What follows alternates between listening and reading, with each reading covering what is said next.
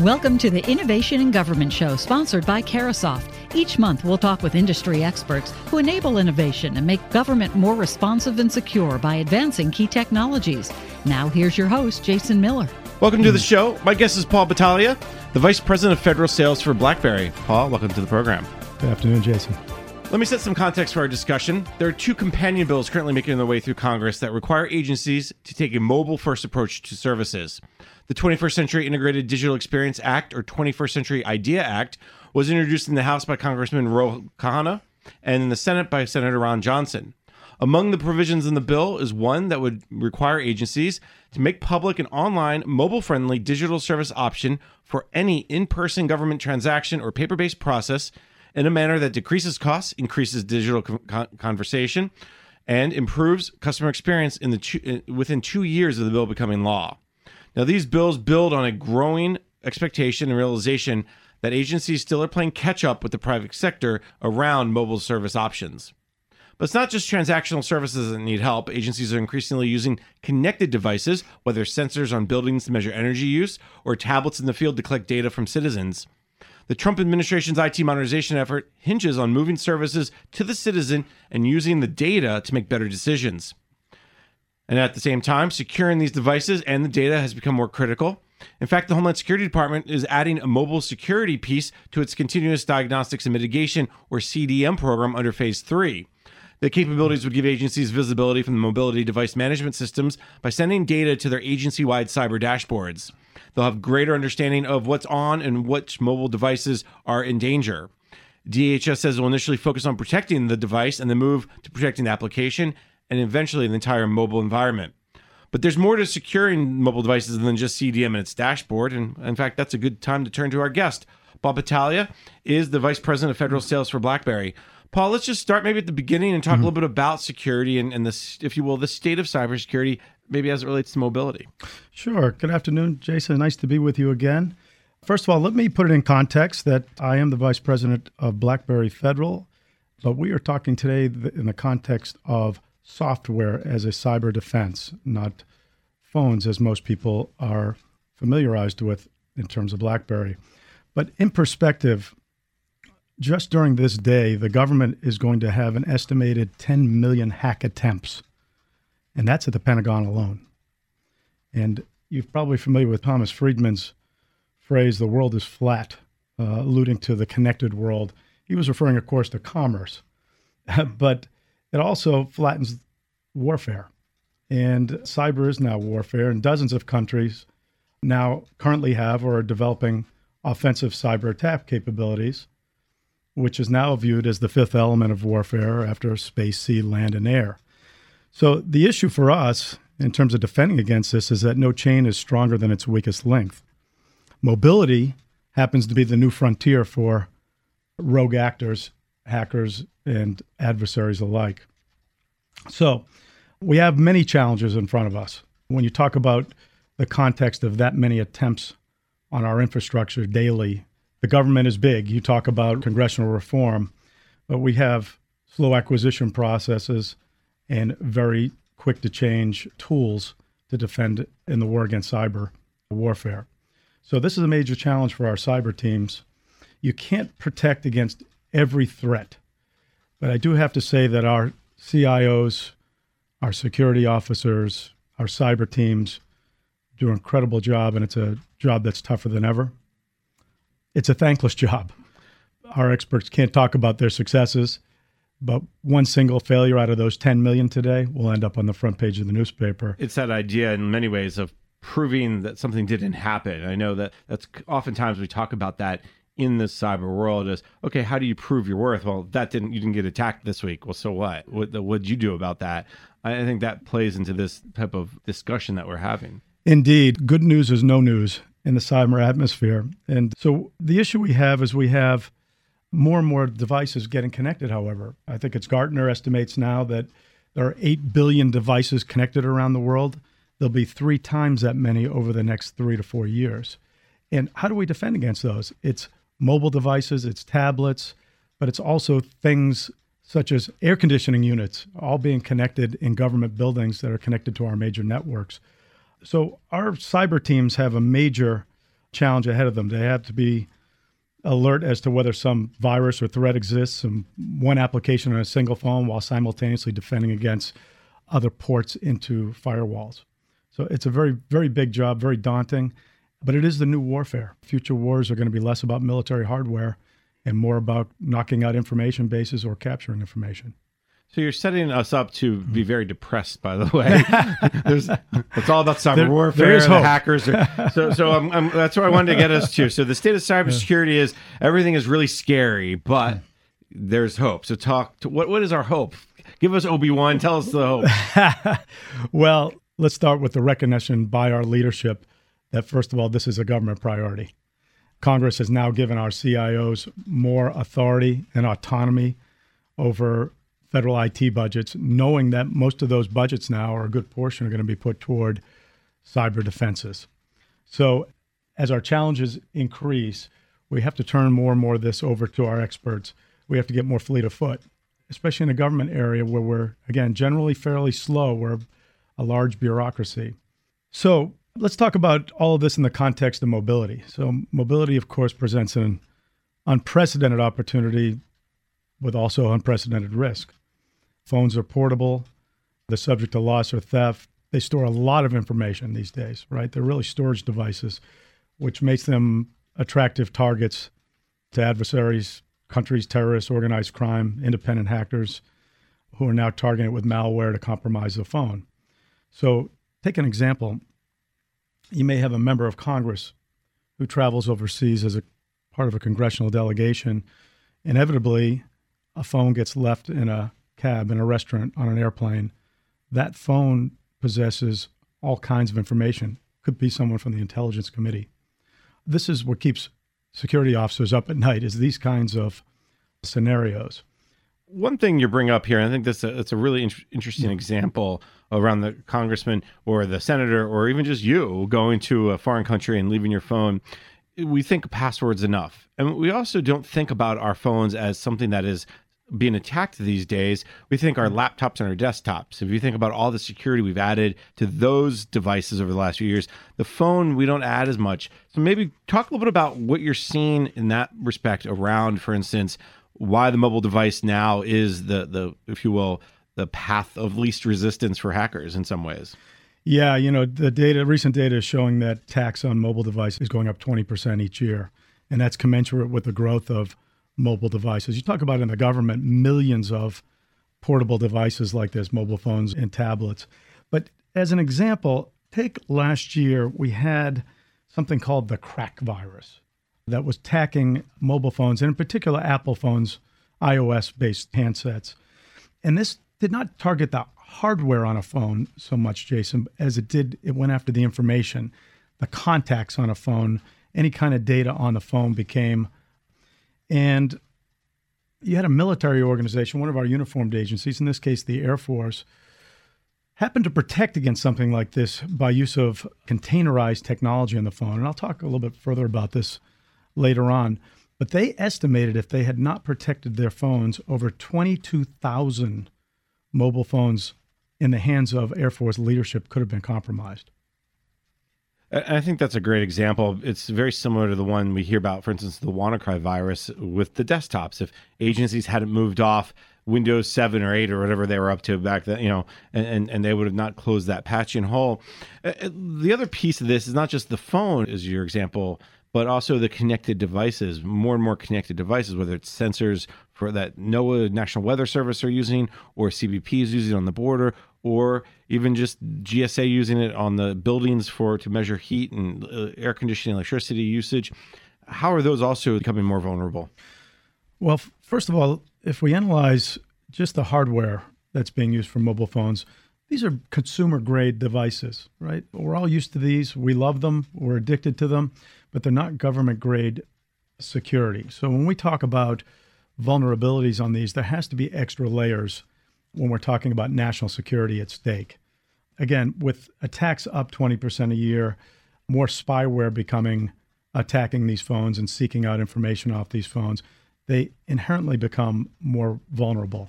You have, for example, if I were the CEO of, let's talk about a, a uh, private sector example. If I were the CEO of a bank and I have 100,000 employees all accessing my network through their mobile phones, some bring their own to work, some might be issued by the bank. All it's going to take is one rogue application to tunnel in through that phone and perhaps access the network and compromise the security of the bank, right? In government, it's the same thing. We talk about our defense systems. You talk about sensors being out there. And we had one very odd example where a casino outside of government, a casino was hacked into through the aquarium. so there's there's nothing that's not being connected these days. We've had Fortune 500s attacked through air conditioning systems. Our government faces the same vulnerabilities as we connect.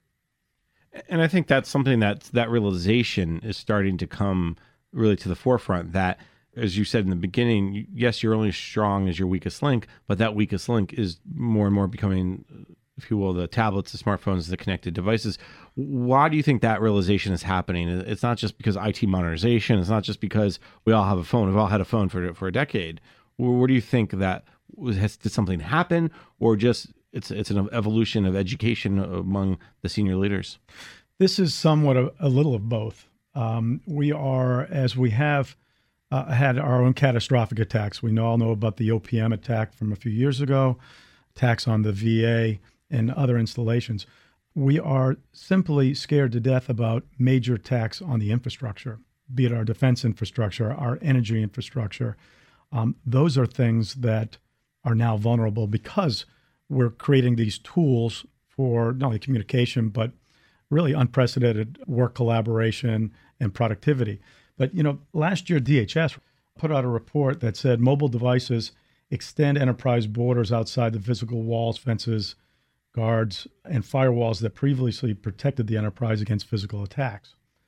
Additionally, they have full range of sensors not seen in previous computing devices which enable new types of attacks on these devices as well as systems they touch. Further, this means that they share many of the same security threats as traditional desktop and laptop computers, and they're also exposed to more threats brought about by their mobility, complexity, and those additional sensors such as GPS. And I, th- I remember the DHS report when it came out, and I think that one of the things that, was highlighted in that was this, if you will, broader concern about the connections.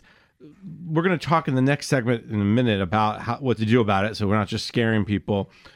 But can you give me a sense of, of if you're an agency and you're worried about all these different connected devices, is there one type of device or one? I don't mean a brand, obviously, but should I be most worried about tablets, most worried about smartphones? Should I be most worried about these Internet of Things devices?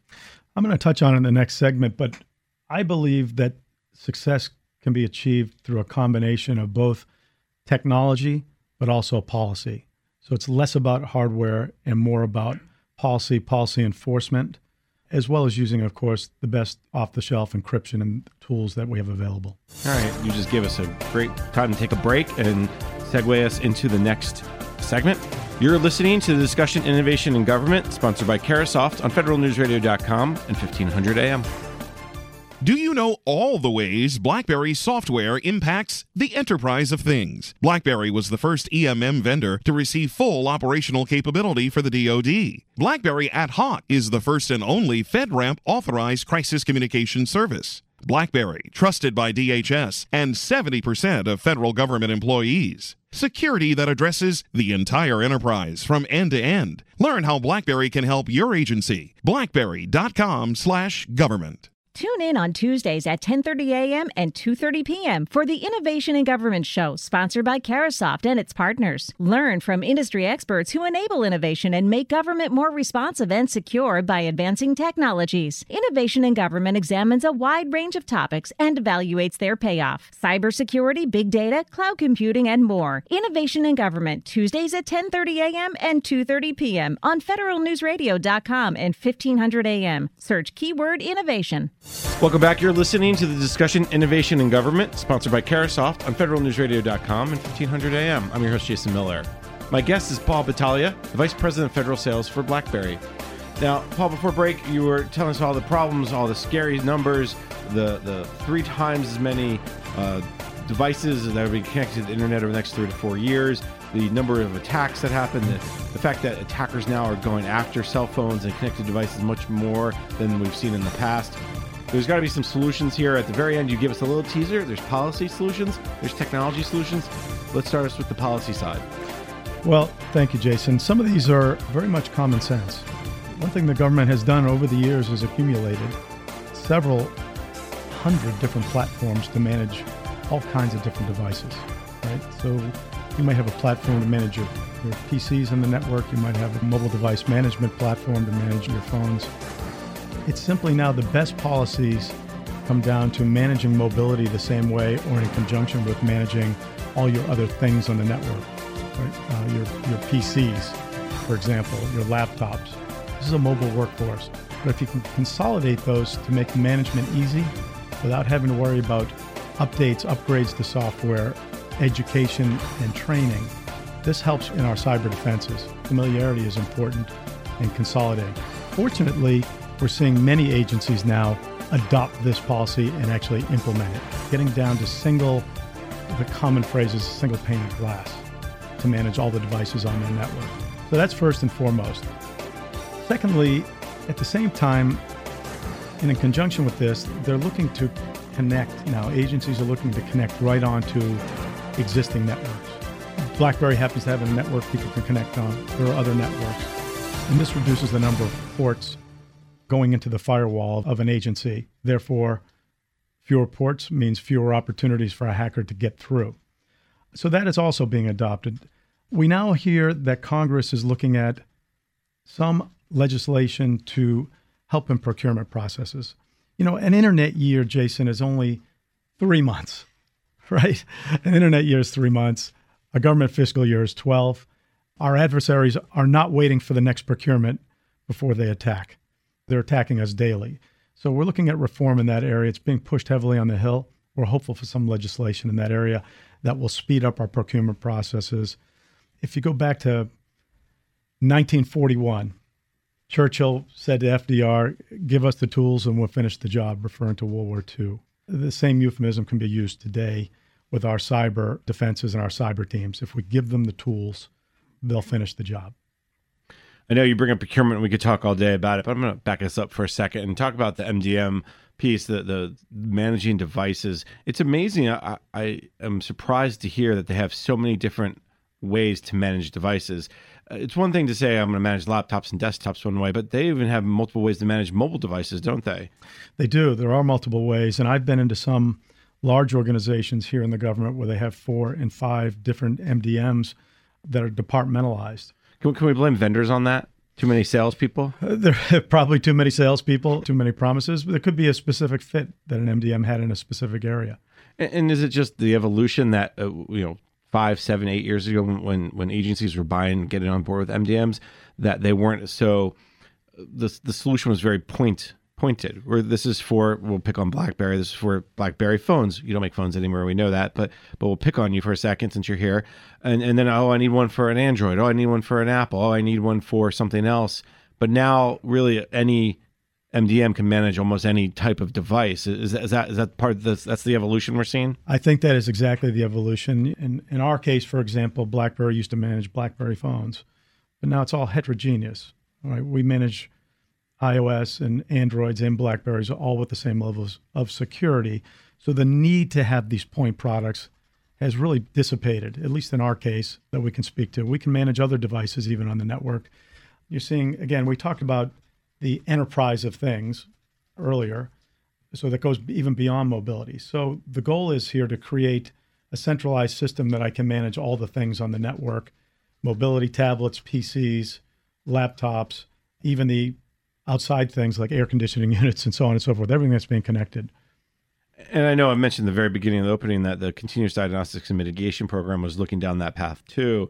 So I think that you're, from a trend perspective, you're absolutely right. Uh, the other thing that you talk about as we talk about policy is not just consolidation of the the MDM, but you also talk about the training piece and the workforce piece, and that has to be a policy side too. Uh, maybe talk a little bit about that piece of it because you need the people, not just the technology. And we'll get to technology in a second, or not just the policy in this case. Yeah, in the case of mobility, Jason, the enforcement of policy is critical here. With each new revision of an operating system, say iOS or an Android, we get deeper and deeper encryption. But with millions of phones out there within the government, how do you enforce what level they're at? This becomes critical, right? Hackers become familiar with a certain level of the operating system. They know how to tunnel through it. So it's important that we keep all of our phones up to date to have that encryption embedded. The same thing with applications on the phone. Applications need to be updated for the same reasons. And, you know, the other issue we've been dealing with here in the government, as in industry, is simply talent shortages, right? And the number of people who specialize in this area is not large. It's a growing field. I mean, we have great news coming out of places like the Naval Academy, or the former deputy director of NSA, Chris Inglis, has designed a, a wonderful curriculum, and it's now the most popular and the fastest growing major at the academy itself. So this is the hope we have: is that we have our best and brightest on this problem now you bring up this idea of patching, this idea of make, making sure you're up to date. That's one of the big challenges. Uh, they call it cyber hygiene on the desktop. What's happening on the mobile device level is similar thing. Can we? Is there a way to ensure that you can stay up to date with your patches and and your the latest OS? Well, one of the best tools that is now available are notification tools from the IT department to the users out there. So we can send out now mass distribution text messages to the users in our user base to notify them that they need to be in compliance by a certain date. And then they need to report back to the IT department that they have complied with that request. Again, one of the more important things we can do in terms of, as you call it, cyber hygiene is keep that operating system up to date. And I think you make a great point to say, you know, it's it's the weakest link piece. And if you, oh, I haven't updated my OS and in six months or eight months, and all of a sudden a hacker has figured out a way to exploit that OS because you and then the company patched it, but you didn't accept that patch. That becomes all of a sudden a huge hole in the network, and, and that goes back to this idea of VPNs as well. Maybe this is the technology side we get into now. Are there ways to to deal with the technology side? Policy first, technology second. Yeah, I think. Um, uh, well, I think the best approach is to deal with them in parallel right? Uh, I guess I meant in our conversation. Not just you're, you're right. Uh, n- nothing's done by uh, itself. Go ahead, Paul. Uh, agree. There are many things now. Policy enforcement is job one. It's something we can do today. We have great technology, and there are very specific technologies now available to protect a phone, right? To protect. I talked about earlier a container on a phone. A container is a specialized area in the phone that was originally designed to separate corporate or government data from personal data on one's phone. But now it is really a security apparatus in the government to protect that phone against rogue intruders. It has bigger levels, deeper levels of encryption in it, and it becomes much more of a challenge to a rogue actor to get into it.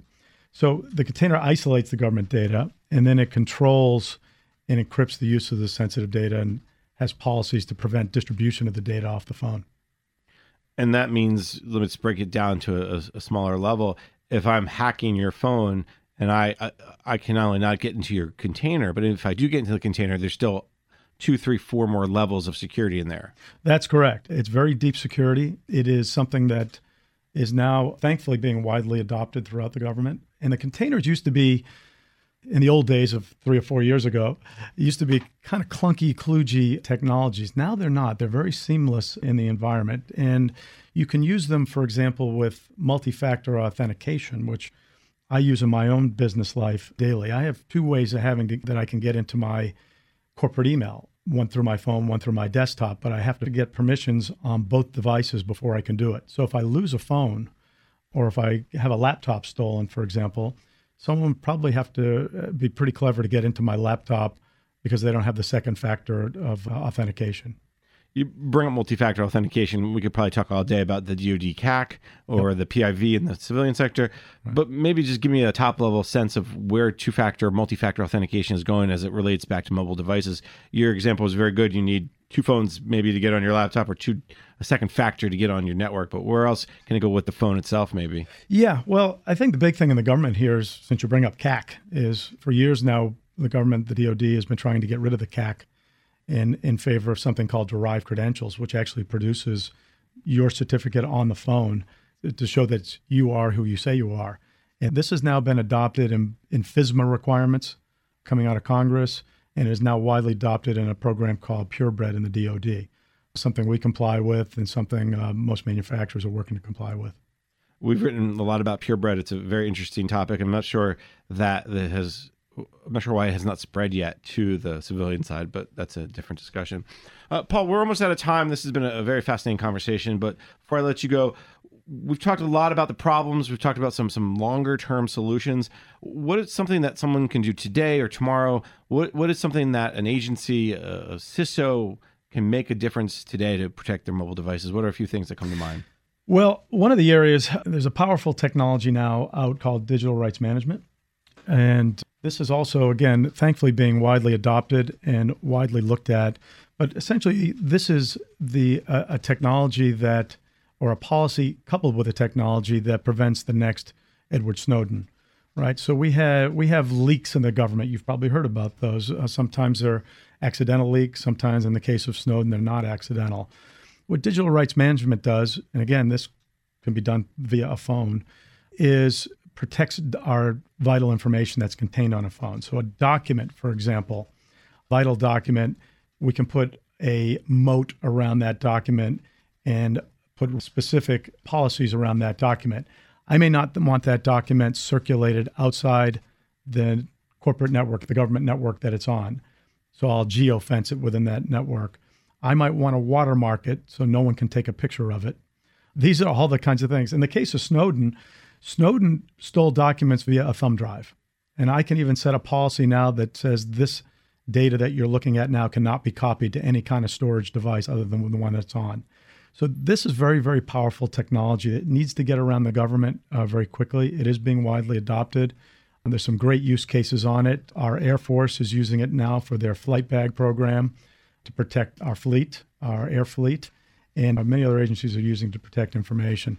But it is widely being adopted, and there is hope now to protect information from leaks. You know, you're making my life as a journalist just a little bit harder by uh, can't take pictures, can't move storage devices. So I'll, come back to you on that. Uh, Paul, this has been a fascinating conversation. Unfortunately, we are out of time for today. So let me thank my guest, Paul Battaglia, the Vice President of Federal Sales for BlackBerry. Paul, thank you so much for taking the time today. Thank you, Jason. Good to be with you. I'm Jason Miller, and you've been listening to the discussion Innovation in Government, sponsored by Carahsoft on federalnewsradio.com, 1500 AM. For more on this discussion, visit federalnewsradio.com and search innovation. Thank you for listening to the Innovation in Government Show, sponsored by Carahsoft on Federal News Radio 1500 AM and federalnewsradio.com. The entire discussion can be found on demand at Federal News Radio, keyword innovation.